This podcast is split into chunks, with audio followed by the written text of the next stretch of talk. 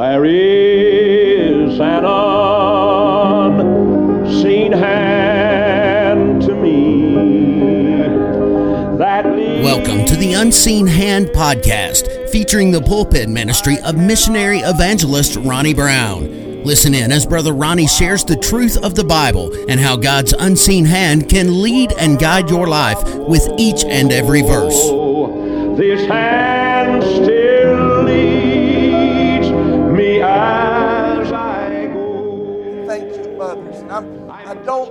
have a Mother's Day message. The best we can say uh, about Jonah's mother is, man, go ahead. You guys just set those down right there on the piano, right there. There you go. And all we can say is Jonah's mother must have been pretty proud of him. Amen. After a revival meeting like that, I'm sure his mother was proud of him. But that's about as all much we could say about Jonah and his mother.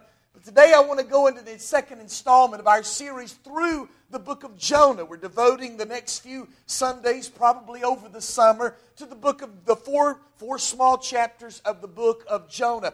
And so if you would please, all of you stand and turn to Jonah chapter number one. Jonah chapter number one. And I have entitled this series into, uh, just leave it right there, Grayson. That, that's fine. Just leave it, right there. It anywhere right there. Uh, I've entitled this series, Into the Heart of the Lord. Because I believe in the book of Jonah, we find this book delving into the heart of God, the real heartbeat of God for his people to be used by him and for God to use those people to reach lost people, a world that is away from God. Oh, we see the heart of God in the book of Jonah. And I want to reread the first two verses. We last week we did a, a telescopic view of the whole book of Jonah. Now I want to zero in and start going verse by verse. We're going to read the first two verses of Jonah, chapter number 1, verses 1 and 2. Now the word of the Lord came unto Jonah, the son of Amittai, saying, Arise, go to Nineveh, that great city, and cry against it, for their wickedness is come up before me. You can be seated. I want to preach to you just for a, a few moments on this thought letting God take the wheel. Letting God take the wheel. Dear Heavenly Father, Lord, we love you this morning, and I thank you for how you've allowed our hearts to worship you. You've allowed our hearts by the Spirit of God to be, uh, to be moved by the resurrection of Jesus, to be moved by the person of Jesus. Father, I pray you'd continue by your Spirit, continue to conform us into a spirit of worship. God, let us be captivated by your word this morning. Uh, let these moments uh, be moments of intense concentration as we hear what you have to say. Father, use me this morning. God, use me as an instrument to communicate the sense and the meaning of your word. Not only these two verses, but the entire book of Jonah. And not only this entire book of Jonah, but that Old Testament. And not only that Old Testament, but God, in the context of your whole word, God, speak to our hearts. Father, we ask this in Jesus' precious name. Amen and amen. A few weeks ago, Carrie and I uh, made our way to Chicago, had an opportunity uh, to preach in Chicago, and, and our friends that we stayed with up there took us down to what's called Navy Pier. Navy Pier is an old shipyard that they've made into a tourist attraction, and it's where a lot of the uh, of the tourist boats they can go through the city of Chicago. They they they port there at Navy Pier. Also, there are uh, yachts that have dinner cruises there on Navy Pier. It's just a beautiful place to go see Lake Michigan and to go hang around. It's beautiful down at Navy Pier. And so we were down at Navy Pier and we were looking at a Coast Guard ship that, that we'd been there earlier in the day and we come back later. A Coast Guard ship had come in and ported there. We all kind of were gravitated this huge Coast Guard ship. It was picking up big buoys out of the out of the, the Lake Michigan and cleaning them and maintaining those. And as all of us kind of walked that way, I saw out of the corner of my eye a statue. that I hadn't seen before. We missed it earlier in the day, didn't see it. And so I went over to where that statue was. Now, the statue that's there at Navy Pier is, is one of the tourist attractions called the Captain at the Helm. And the image that's uh, uh, sculpted is, is like this old Navy captain, this old captain, sailboat captain, and he's got his captain's hat on and his raincoat on, and he's, he's, hand, he's got his hands on this enormous ship's wheel. You know, the ones with the spoked wheels, and it has the, has the, the hand places where you guide the ship. And, and the level of the ground that the man's captain standing on is all at an angle. So you can tell that the boat is going through some raging waters. And there's that captain. He, he's holding that sailing vessel and navigating those waters. I was like, man, I love that. That's cool. And so, but when I came up to the statue, there was a family there that beat me to it. They were taking pictures uh, uh, of that statue as well. And I thought, well, I'll just wait, you know, I'll get my turn to take a picture of the statue by itself. I was standing there watching this family, and there was an eight or nine year old girl, about Grayson's, eh, no, older than, or younger than Grayson. Somebody, I, I, I got it, okay. Uh, you're not eight or nine, you're 12, all right. Uh, younger than Grayson, probably about, uh, about eight or nine years old. And she was small enough to jump up on the statue, squeeze in between the bronze sculpture of the captain and between the, the sailing vessel wheel.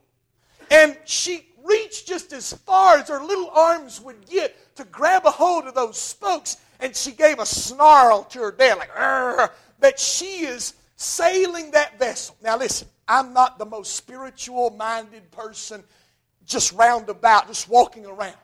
I, I don't see a sparrow that flies across to a tree and think about how Jesus' eyes on the sparrow. Usually I'm saying, man, leave my garden alone. Get away, bird. I don't want you around. I, I'm not the most spiritual person when I just see average things happen. But when I saw that little girl get up in between that, that uh, that uh, guiding, uh, uh, guide, the, the boat's steering wheel and that captain, my mind began to whirl with biblical application. You see, God smote my heart as I looked at that image. You know, along the course of life and the storms of life, you and I are timid and frightened as to the path that we should take and the safety of our sailing vessel. And we forget that there is a captain, that there is one behind us that has all the capability in the world of steering that vessel. There is a captain at hand who is able and strong and unmovable in the face of the storm, who knows the unseen paths of the sea and he's willing to take the wheel. And yet, so many times, you and I will not let him take the helm of our ship. See, this is really the reality of the story of Jonah. Jonah's got many lessons for us, but one that we first start out with is letting God take the wheel of our lives. We'll learn a lot from Jonah and what he went through in later stories, but right off, off the bat, God wants us to let him take the wheel of our lives. You know, we often sing in invitation time. I've seen you do it. You stand up, invitation time after invitation time. You'll turn to a certain page, and you'll have this angelic look on your face, and you'll sing, have thine own way, Lord. Have thine, oh, beautiful harmony. Have thine own way. Thou art the potter. I am the clay. And I just want to say, you're lying. Because oftentimes we will not let God have His way in our lives. We may sing it by heart, we may sound beautifully saying it, but it is not a truth down on the inside of our being. You won't let God have His way. You won't let God do what He wants to do in your lives. That's the whole problem with Jonah. That's what got him in the belly of a whale to begin with. We need to let God have His way in our lives. Here in these introductory verses, we have everything we need to have full confidence that when we, when God calls, we can let Him take the wheel. These first two verses are to give you all the confidence in the world. Say, God, I want you to have my high school days.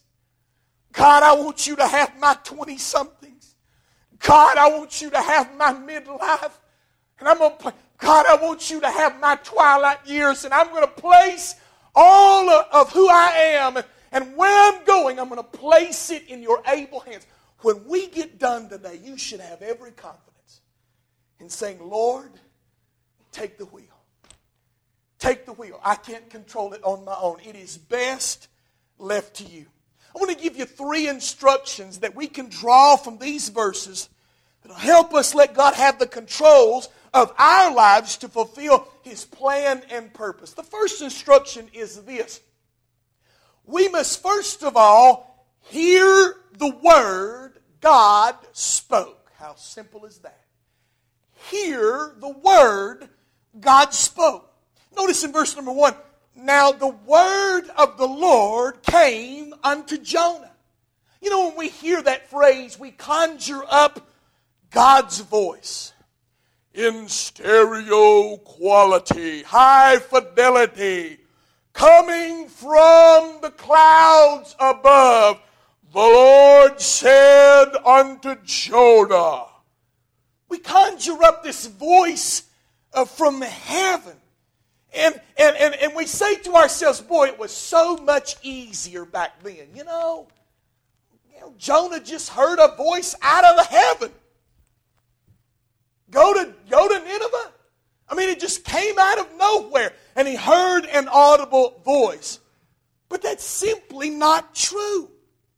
We are not told in this passage of Scripture, nor of many of the Bible characters, that they heard an audible voice from God. It's not what we're told. It's not what we're told that Jonah heard the voice of God echo off the mountains and come into his ear. But whether they did or not, I want you to know that we, you and I, can hear the voice of God as clearly as Jonah did. If we keep two things in mind. Notice, we must first of all keep in mind the clarity of his voice. The clarity. When the Bible said that the word of the Lord came to Jonah in verse number one, I want you to understand that it did not come in the form of a riddle, a riddle wrapped in an enigma and boxed in a conundrum. He didn't have to get out his secret Annie decoder watch or, or Ben 10 decoder. Grayson used to have a Ben 10, or Evan had a Ben 10 decoder watch, and he could, he could get codes. It didn't come with some kind of hard reasoning or, or, or trying to figure out what God was saying. No, God's voice was clear.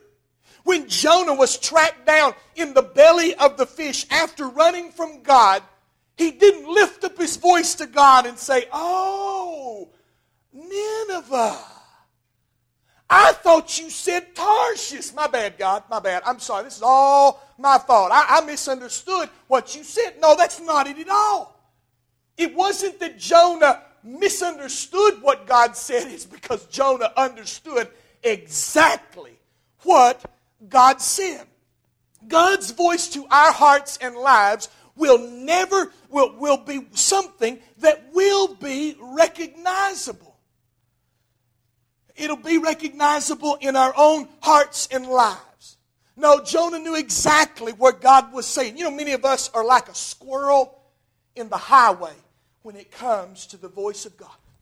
Did he say this? What did he say? Does God call him here? Does God call him here? We, we, we can't make up our mind. We, we take every little nuance that the preacher says or, or every little obscure passage we read in the Bible. Is that what God's will is? Is that what, is that what he's telling me? Is God speaking to me? Did he say something and I miss it? I mean, what did he say? Listen, when God speaks to you, you will know it. When God speaks through, listen, I believe that God does speak. God is not silent. I believe that He does speak. We may not hear thundering voices uh, from the clouds of heaven. It may come in the form of thundering voices from this pulpit or rather squeaky ones at, at times. It, it, it, may be from this pulpit. God may speak to you through your reading of His Word. God may speak to you in times of prayer. God may speak to you through our worship. God may speak to you through the church as a whole, uh, through godly relationships. But know this when God speaks, you'll recognize it as such. You'll hear it as such. You will know it. Know it. God makes the mind uh, in, in, in any number of ways. God makes the mind of God revealed to the heart of man. And when He does, you will know it because He speaks with clarity. Rest at ease tonight. If God calls you to Zimbabwe, if God calls you to Malaysia, if God calls you to be a street preacher downtown Chattanooga, if God calls you to uh, start a benevolence ministry, you will know it. That's not the problem. The problem is not hearing the voice of God. No, and understanding the voice of God. No, God speaks with clarity. He also speaks with consistency as well. Consistency.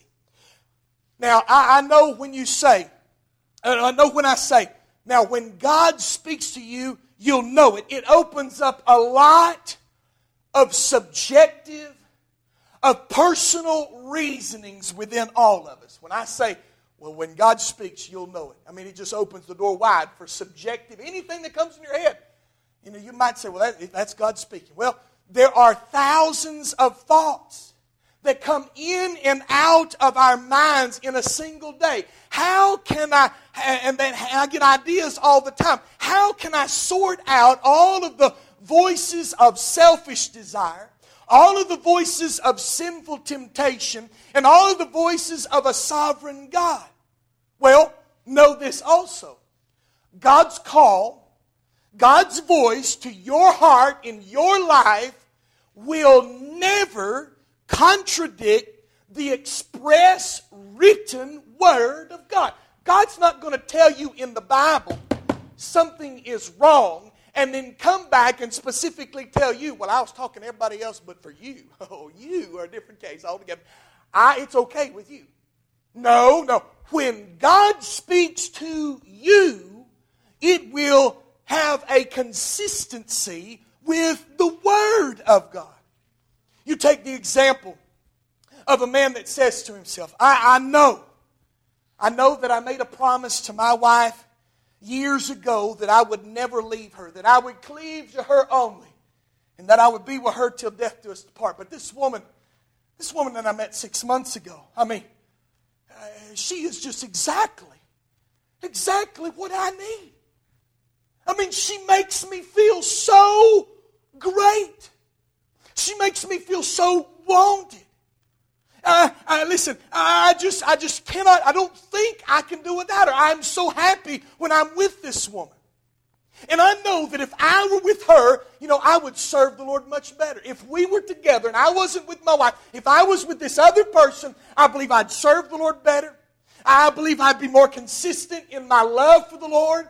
I believe I'd go to church more. I, if I just had this person and could say, I think God is telling me that I should leave my wife and be with this person, my soulmate, the one that is created, I just know is created for me. Eh. No. No, God's not going to tell you one thing when His Word tells you something else. You see, they will always be consistent together for years. I've wanted to have a bus route in this church for years.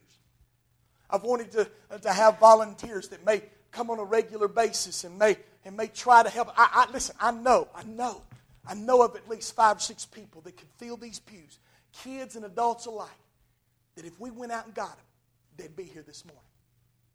I had to tell a kid Friday night who wanted to be here, Grayson's other buddy, went to a meeting together. He would be here right now. But I, I'd tell him, I said, son, we just, we just don't have a, we don't have a bus ministry.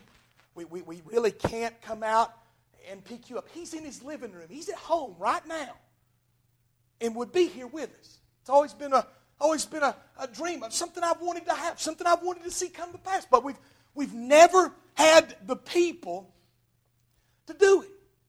Let's say you're at the family dinner night a few weeks from now, and I'm talking to a couple, and I'm saying, you know, they, they really want to come, but they just don't have a way of transportation. They rode with a friend, and uh, if you guys could come pick us up, you know, we'd, we'd be here. I, would really, I'd really like to come to this church. I have to hold, hang my head, and I say, you know, you know, I'm sorry. I'm sorry. We, we, we just don't have a bus ministry. I really wish we could come pick you up, but that's just, it's just not feasible right now. We're praying the Lord will give us some folks and go into rotation. All of a sudden, you're standing nearby, you hear that out of the corner of your heart. No Bible, no invitation, no altar of prayer. All of a sudden, God's smoke. You can do that. There ain't no reason in this world that you couldn't get up a little bit earlier and go ride a bus and go pick somebody up. They ain't no. You leave, you leave the family dinner night. You try to shrug it off. Before you go to bed, there's something in your heart. Hey, I'm talking to you.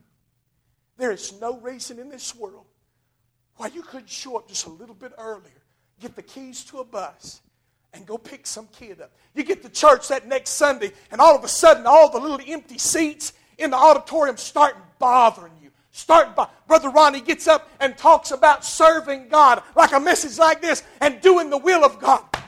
Hey, listen, God's talking to you. He's speaking to you.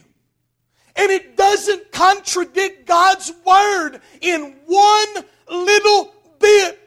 Go into all the world and preach the gospel. Suffer the little children to come unto me and forbid them not. Faith cometh by hearing, and hearing by the word of God. It goes exactly by God's will.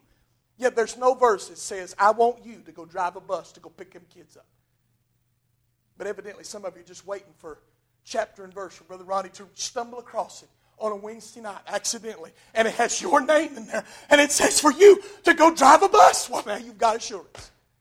No, no, not necessarily. God's word is clear, and God's word is consistent. And if He's talking to you, you'll know it. You'll know it. I go back to 2001 over uh, nearly some 15 years ago where God cornered me in a back, back bedroom as I studied my Sunday school lesson and said, Are you willing to trade what I have for you for in obedience because you got a hang up and you're scared to stand in front of people? I knew it was the voice of God.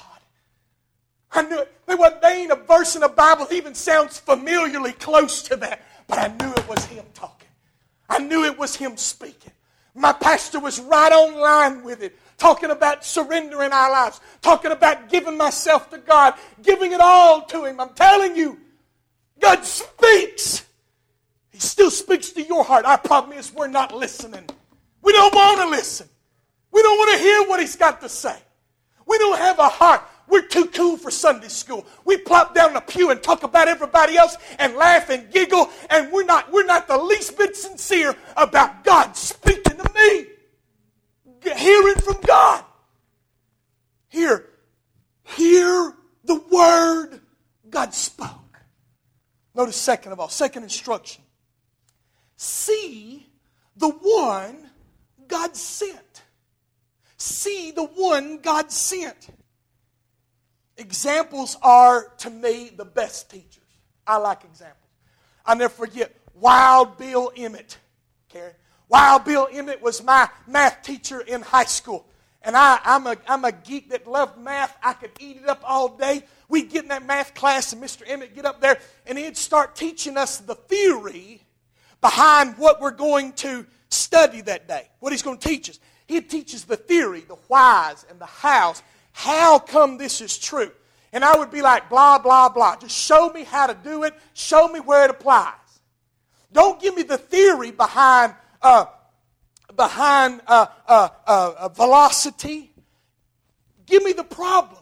If train X leaves Memphis and goes to, uh, goes to Knoxville in a straight line at, at, at, 100, at 55 miles an hour, and another train leaves in a perfect semicircle and ends up there in Memphis or, or Knoxville the same way, how fast would it have to go for it to meet at the exact same time? That's an example. An example. I learn better by examples. That makes sense. That theory stuff don't make sense to me, but I can, I can deal with the example. Here in this passage of Scripture, God gives us an example. Y'all got real worried. Y'all thought I was teaching math this morning. I'm not teaching math, all right? Just everybody calm down. God gives us an example. He gives us an example in the person of Jonah. And I believe that if we'll look at this example, we'll see someone that is deciding to let God take the wheel of his life. Notice, first of all, I want you to see a person of his choosing. The word of the Lord, uh, uh, the, now the word of the Lord uh, came unto Jonah, the son of Amittai, saying, Now, we don't know much about Jonah. I think I said that last week. There's only one other place outside of the book of Jonah and of the New Testament and the words of the Lord Jesus that we even hear Jonah, uh, hear of Jonah. It's in 2 Kings 14 25. And he's referred to in that passage as the servant of the Lord and the son of Amittai the prophet, which is in Gath Hepher. Gath Hepher, a little Galilean town not far from Nazareth, where Jesus grew up. Now, the name Jonah means dove. He's a dove, okay? That's what, that's what his name means. Oftentimes, names in the Bible have specific things in which they uh, mean or imply. It's uh, the dove is a picture oftentimes of the Holy Spirit and, and of peace. The name Amittai means truth of God. In his commentary, Dr. Rod Mattoon said, The lesson here is this we cannot have peace, Jonah, without the truth, Amittai. Just as you cannot have the son, Jonah, without the father, Amittai. Well, that's a great truth. You know, you'll never know the peace of God until you know the truth of God. The truth that has to penetrate. The truth has to be the needle that brings the peace of God. It's a wonderful application. But it's interesting to note that by the best estimates, the events that took place in the book of Jonah took place prior to the reference given in 2 Kings 14. So, before before Jonah is referred to as the servant of the Lord, easily identified as a prophet, before he was ever a prophet, all this that took place in Jonah happened. So we can, with a little bit of certainty, deduce that when God called Jonah here, he wasn't a prophet. He was, he was just Jonah. He was just the run of the mill Israelite. He, he wasn't no prophet. He may have been a son of a prophet, but oftentimes that doesn't determine. You know, the ministry is not handed down. I know a lot of a lot of them out there. It seems like a family business. They hand it to son after son. You know, uh, the dad passes off the scene. It's given to the son to pastor the church. Well, I'm sorry. The call of God is not hereditary. You don't inherit the call of God in our in our lives. But God, God, it was just Jonah. And yet God set his eyes on Jonah and called him to this mission to Nineveh. He may have been the son of a prophet, but God's callings are not the family business. God uh, come, they come individually. Now here's my point. You don't have to come from a long line of preachers to be called of God to be a servant of God. you don't have to have a theological pedigree in order to be the servant and be used by God. Well, I would take, I would put a relief in all of us. If you really are sincere about God using you and being used by the God that saved you, then that'll, that'll bring a relief. You don't have to be from a long line of preachers. You don't have to have a theological pedigree. You don't have to have a whole alphabet soup after your name, MD, Dib, Miv, uh, DD, all those things, after your name to be used of God. Jonah was just Jonah, just an average guy, just an average Israelite, minding his own business, and God taps him on the shoulder and speaks to him. Notice also, not in the person of his choosing, but the plan of his choice. This run of the mill Israelite just minding his own business when God came knocking at his heart. He had no idea that behind the scenes, God has been devising a plan in the, and in the infinite wisdom of God, he saw that Jonah is perfectly fitted to the task that is at hand in Nineveh. God looked at this average guy, Jonah, son of a preacher. He's a PK. That's probably, probably the root of the problem. That's probably why he ended up in the belly of a whale, because he was a PK. But God looked at Jonah and said, You are a perfect fit, even though you don't want it at the, at the beginning, even though you don't want it.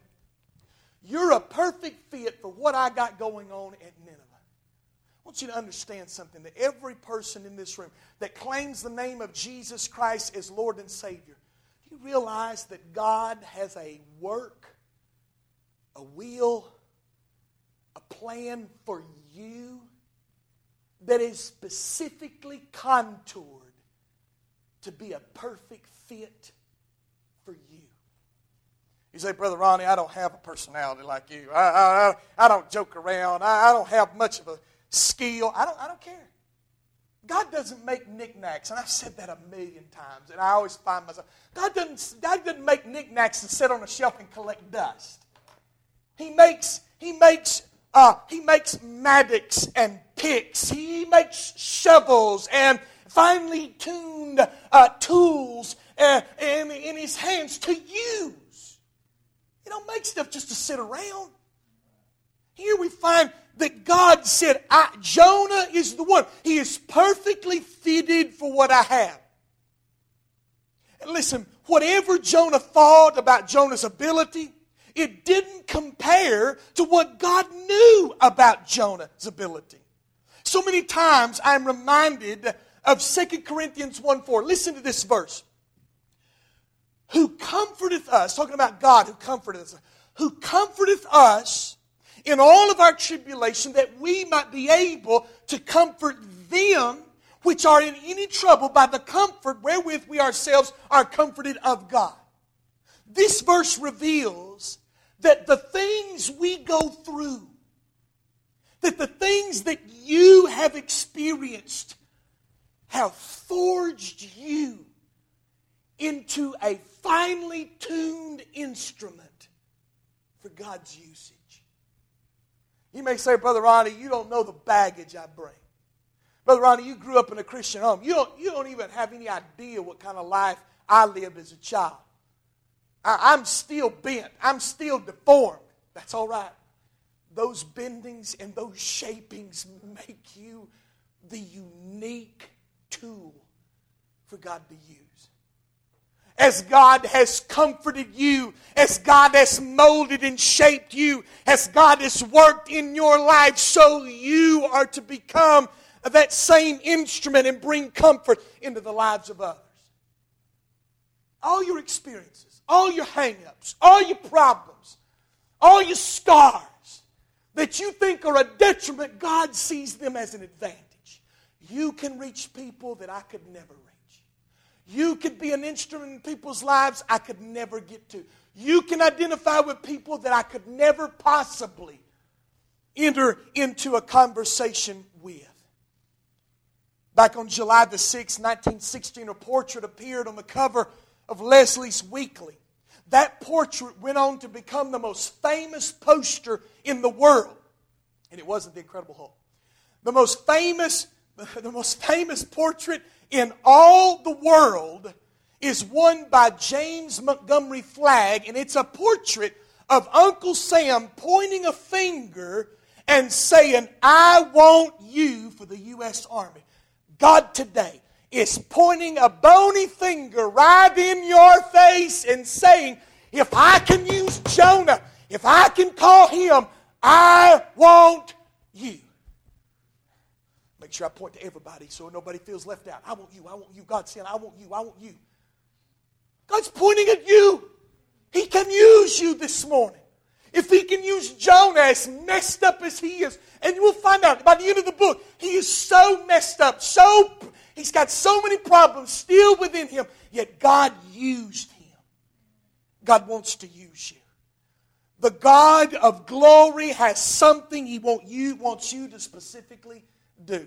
Thirdly, lastly, third instruction. Number one instruction hear the word God spoke. Are you listening? Do you have a heart that says, I want to know what God says?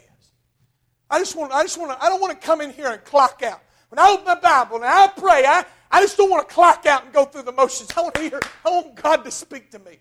Hear what God spoke. See the one God sent. Last of all, know the will God shared. There is no indication that Jonah was looking for the will of God. Boy, I, I took that this morning and it so con- contradicted what I'd always believed. If you want to know the Word, if you don't know that want to know the will of God, read and pray and study and ask, oh God, oh God, I want to know your will. Oh God, give me your will. It contra- that's what I thought you had to do to get God's will. I'm going to fast. I want to know God's will. I want to do this and that. Jonah disproves all of that. He said Jonah was minding his own business and God's will came to him. I, I, here's what I figure I figure that if we'll just follow God, if we'll just seek Him, we can't help but have God's will fall into our lap. Come right to us face to face. Could be as clear as the nose on, on my face. You see, if we'll simply follow God and His will and His commission, it will fall right into our laps. God's will. Notice, I want you to see about God's will. First of all, God's displeasure. Notice verse number two. Arise, go to Nineveh, that great city, and cry against it, for their wickedness is come up before me. Did you notice how straightforward the will of God was to Jonah? Arise, go to Nineveh, cry against it. God didn't pull Jonah aside, put his arm around and say, Hey, Jonah, you're doing a great job. I don't know if I've told you, you're doing a great job. I tell you what, there's something on my heart. And I, I, just, I just think you're the best one for it. Be honest with you. Of all the other people in the church, you're the one. I think you can do this. And I, I, I just want you to pray about it. I, I, don't, I don't want to push you in anything. Uh, but, but we really need somebody, and I think it's the Lord's will, uh, for somebody to go to Nineveh. Now, now I know, I know you've got a lot of preconceived notions about Nineveh, but, but hear me out now. Jonah, you're such a good teacher. You're such a good preacher. I'm telling you. Jonah, I think you can be successful down there. I really do. Now, you pray about it, you think about it. I mean, that's what a pastor has to do to get people to do things. That's what I have. Hey, listen, uh, you're doing a great job. I love you guys. You know, I appreciate you. Why don't you? You know, I'd, I'd really like for you to think about it. Just think about it, pray about it. You know, would you? Would you think about driving a bus? I mean, I don't press you anything like that. I, I don't do anything like that. But just, just think about it. Would you think about just running the soundboard for us? I mean, I, now, I, it's not, you don't have to. I understand this, but could, listen, God is very direct. He's very direct. Arise, go, and cry out. There's nothing mistaken about what he's doing, what he's calling Jonah to do here. Now, why? Why does God call him to arise and go and cry? Why? Because the city of Nineveh was a displeasure in his eyes. Notice what he said in verse number two Their wickedness has come up before me. Their sin is a blight in my vision. I know how wicked and perverse they are. It was a displeasure in his eyes. This was a sin soaked city. Uh, it was a rebellious city. It was a city steeped in idolatry. It was a cruel city. And it was a, there was a great need in Nineveh. I believe that the will of God for your life and for mine is to places where the displeasure of God is the greatest. Where the places of God's displeasure are the greatest. Why did God call me to preach? Why did God, some, two, uh, uh, some uh, back in 2001, why did God call me to preach? because there was a lost and dying world. There were men at the rescue mission. There were men at the jail. There were men uh, down at, uh, men and ladies down at the old folks' home that needed to hear the good news of the gospel. Why did God call me to pastor? Because there are needy sheep that are wandering far from God. They're falling into temptation and they are being preyed on by Satan himself. He called me because it displeases him to see his people fall. He called me because it displeases him to see people in sin and going to hell. Listen, God calls us because of his displeasure, not in us, but in needs in this world. You see, uh, God's will for our lives is to, is to deal with the displeasure of God. It is the displeasure of God that causes him to lay on his, uh, uh, to lay his hand on a, on a couple and call them to the mission field. It is the Lord's displeasure in a community that has no heart for God uh, that will cause God to cause someone to drive a bus. It is God's displeasure in a city that is going to hell to cause a church to rise up and to stand against the onslaught of sin. It is God's will that calls us. And it calls us to what is displeasing is God calling you to something that displeases Him? You know, there, there, there are kids. There are kids that's here. I don't know why in the world. I, I'm not plugging for bus drivers. There's kids all around this area that would easily, gratefully come and even sit in the pew and listen to me. Not counting children's church, just sit in here and listen to me. And yet, and that, that's got to displease God. There are young people out there. There are people that God, God could use, and, and they're just waiting out there for us to just simply go pick them up. And see, the displeasure of the Lord drives the will of the Lord. Don't you see it? The will of God for our lives will lead us into places where we are, where we are used to turn what displeases God into what brings joy and pleasure to God. When God uses you, he uses you to take you to places to please Him, to turn it from a place of displeasure to a place of pleasure. Hey, a place of pleasure where they hear the Word of God, where they, where they know God's Word, where they know God loves them, whether they receive Him or not. We see the, God's displeasure. We also see God's desire. He said to cry against that city, for the wickedness has come up before me. The will of God is motivated by the grace of God, the love of God, and the mercy of God. When God called Jonah to go down to that city, Nineveh, God's desire, God's will was driven by love, driven by His patience, driven by His long suffering, His mercy. God, being all powerful, uh, could, have, uh, could have unleashed fire from heaven. He could have sent an earthquake that, that caused the mouth, to, the mouth of the world to yawn and Nineveh would be no more. And yet God said no. No, I know they're sinful. I know they hate me. I know they despise me. But oh, how I love them, Jonah. And I want to use you to reach them. I want to use you to go down to that city. I want to use you to go down into that place. Here we see we see Jonah uh, being uh, uh, enlisted by God because of his long suffering, his mercy, God's desire. I want to, uh, uh, uh, Jonah, I want you to be my emissary of peace. I want you to be my representative of love and goodwill. Jonah, I got something I want you to do that is significant to my heart, child of God you can be sure that if, if you will let God take the wheel, He will steer you into the needy places in this world on mission as an expression of God's love. How would you like to be an ambassador of the peace and the love of God? How would you like to carry the good news of a God that is gracious and loving and merciful? Sign up. Let Him take the wheel. Let Him take the wheel. Let Him lead you. Let Him guide. Let Him. Listen for his voice. Recognize you're the one that he the one that he can use. God doesn't need you. I told you that last week. God can do it all by himself. But yet his delight is to use his people. You know that's why he sent Jesus. You want to be like Jesus? You know the reason God sent Jesus? Because he saw you in sin. He saw you in ungodliness. He saw you writhing in the, in the agony and the chains of sin. He saw you writhing in, in, in pain and suffering in a place called hell. And God says, I love them. He could have, he could have, he could have sent lightning bolts uh, to, uh, to take you out a long time ago. But God in love sent His Son Jesus to die on that cross for your sake out of love, out of kindness, out of gratefulness. That's why He sent the Lord Jesus. You want to be like Jesus? And be an ambassador of God's love. Let God send you. He said, I loved you and I'm, I'm going to send my son to die for you. God was motivated by love to send his son. Where would you be? Listen, where would you be today had not God sent Jesus into your life? Why, you'd be a mess just like I would.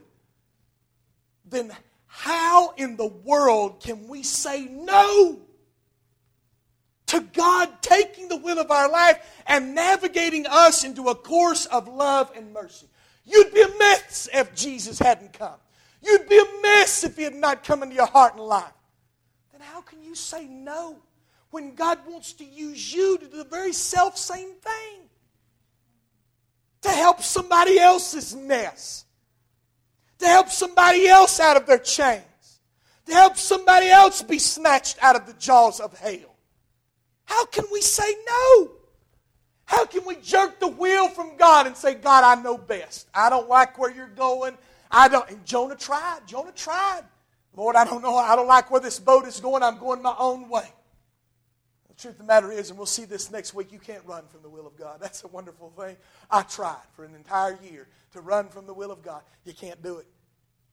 When God reveals His will, when God divulges His plan to you, you may say no, but God has a funny way of not rescinding His calling.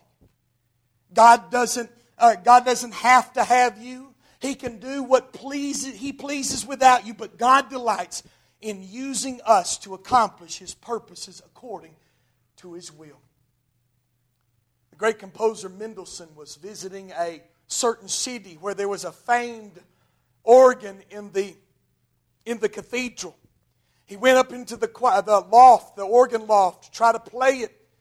The man that was the caretaker and the organist was a little bit jealous, and he, no, I don't want you touching this beautiful. He didn't recognize him as Mendelssohn, the great composer, didn't recognize him.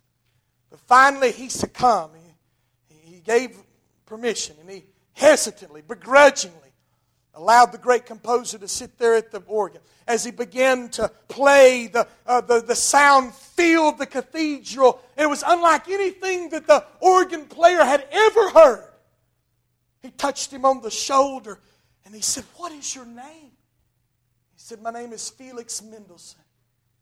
Tears welled up in his eyes. He says, To think, to think, I almost did not let the master sit at this organ and play his beautiful symphony. So many of us are telling the master, no thank you, but I can play this myself. No thank you, I know what I'm doing. And you're missing the masterpiece that God can make out of your life. We'll find that when God when God gives his will, when God makes his call, he doesn't change his mind. And like I said last week, it's been on my heart ever since I said it. So many times, many of us are sitting in the belly of a whale and trying to make do. Well, this is not too bad. Outside the will of God, as far from God as you can possibly get. And you're trying to say, well, it's not too bad in here. A little seaweed never hurt anybody. It's actually pretty nutritious. Kelp's good for you. When on the other side of obedience, you'd be so much better off. Let's all stand to our feet. Kevin, if you'd come with a song of invitation. I know I've kept you late, and I apologize for that, but it's so important. This is so important. See, you just checking in and checking out. I hope, I hope God has spoken to your heart tonight. Every head bowed and every eye closed. Listen, if you're here today and you've never received Christ as Lord and Savior, I want to ask you something. How long are you going to keep walking that path? How long are you going to keep living in Nineveh? How, how, listen, God loves you. God desires to be reconciled to you. And He even sent me this morning as that expression of His love to tell you that Jesus came and died for you, that He shed His blood on the cross to save you from your sins. And if you would repent and come, if you'd let go of your life, if you would turn from sin and self and receive the Savior, you'd have the gift of eternal life. You'd be His own. Your debt would be forgiven. Why don't you come to Jesus? How long are you going to keep saying no? You've heard that time and time again. You've heard the story of the cross. How long are you going to say no to Jesus? What about you, child of God? You're saved, but the truth of the matter is, you're not listening for God. You don't think you're possibly one God could call on, and you don't give a rip about the will of God for your life. Good grief, Brother Ronnie. Don't I come in and sit on a pew? Isn't that enough? God didn't call you to come sit on a pew. God made us His workmanship in Jesus Christ. We're not saved by good deeds, but we are saved unto good works. I do good works. I, I, I do the, uh, the work of a servant of God. I am at His disposal, not to gain my salvation, but because I am saved. You come to Jesus. Why don't you surrender? Why don't you say, God, I hear your voice. I know that you can use me by what you did in Jonah's life. I want your will. I want to be an emissary of love and compassion. I want to be a person of mercy. God, use me. Why don't you come this altar and say, God, use me? Right there at your seat. God, use me this hour. I'm tired of playing games. I'm tired of the belly of a whale. God, use me. Any way you see fit. Dear Heavenly Father, God, I pray you bless this invitation time. In Jesus' name, amen. Uh, Kevin, what song? 341, Lord, I'm coming home. You come to Jesus. If you're here lost, you come. Go ahead. I'm trusting to the unseen hand. We hope and pray that today's episode of the Unseen Hand podcast has been a help and blessing to you. For more information, such as other podcasts, ministry helps, blog posts, previous sermons, or how to contact Brother Brown directly, just go to ronniebrown.net. Join us next time for another message from Brother Ronnie on the Unseen Hand podcast. Until then, may God's unseen hand gently guide you on your journey home. The unseen hand.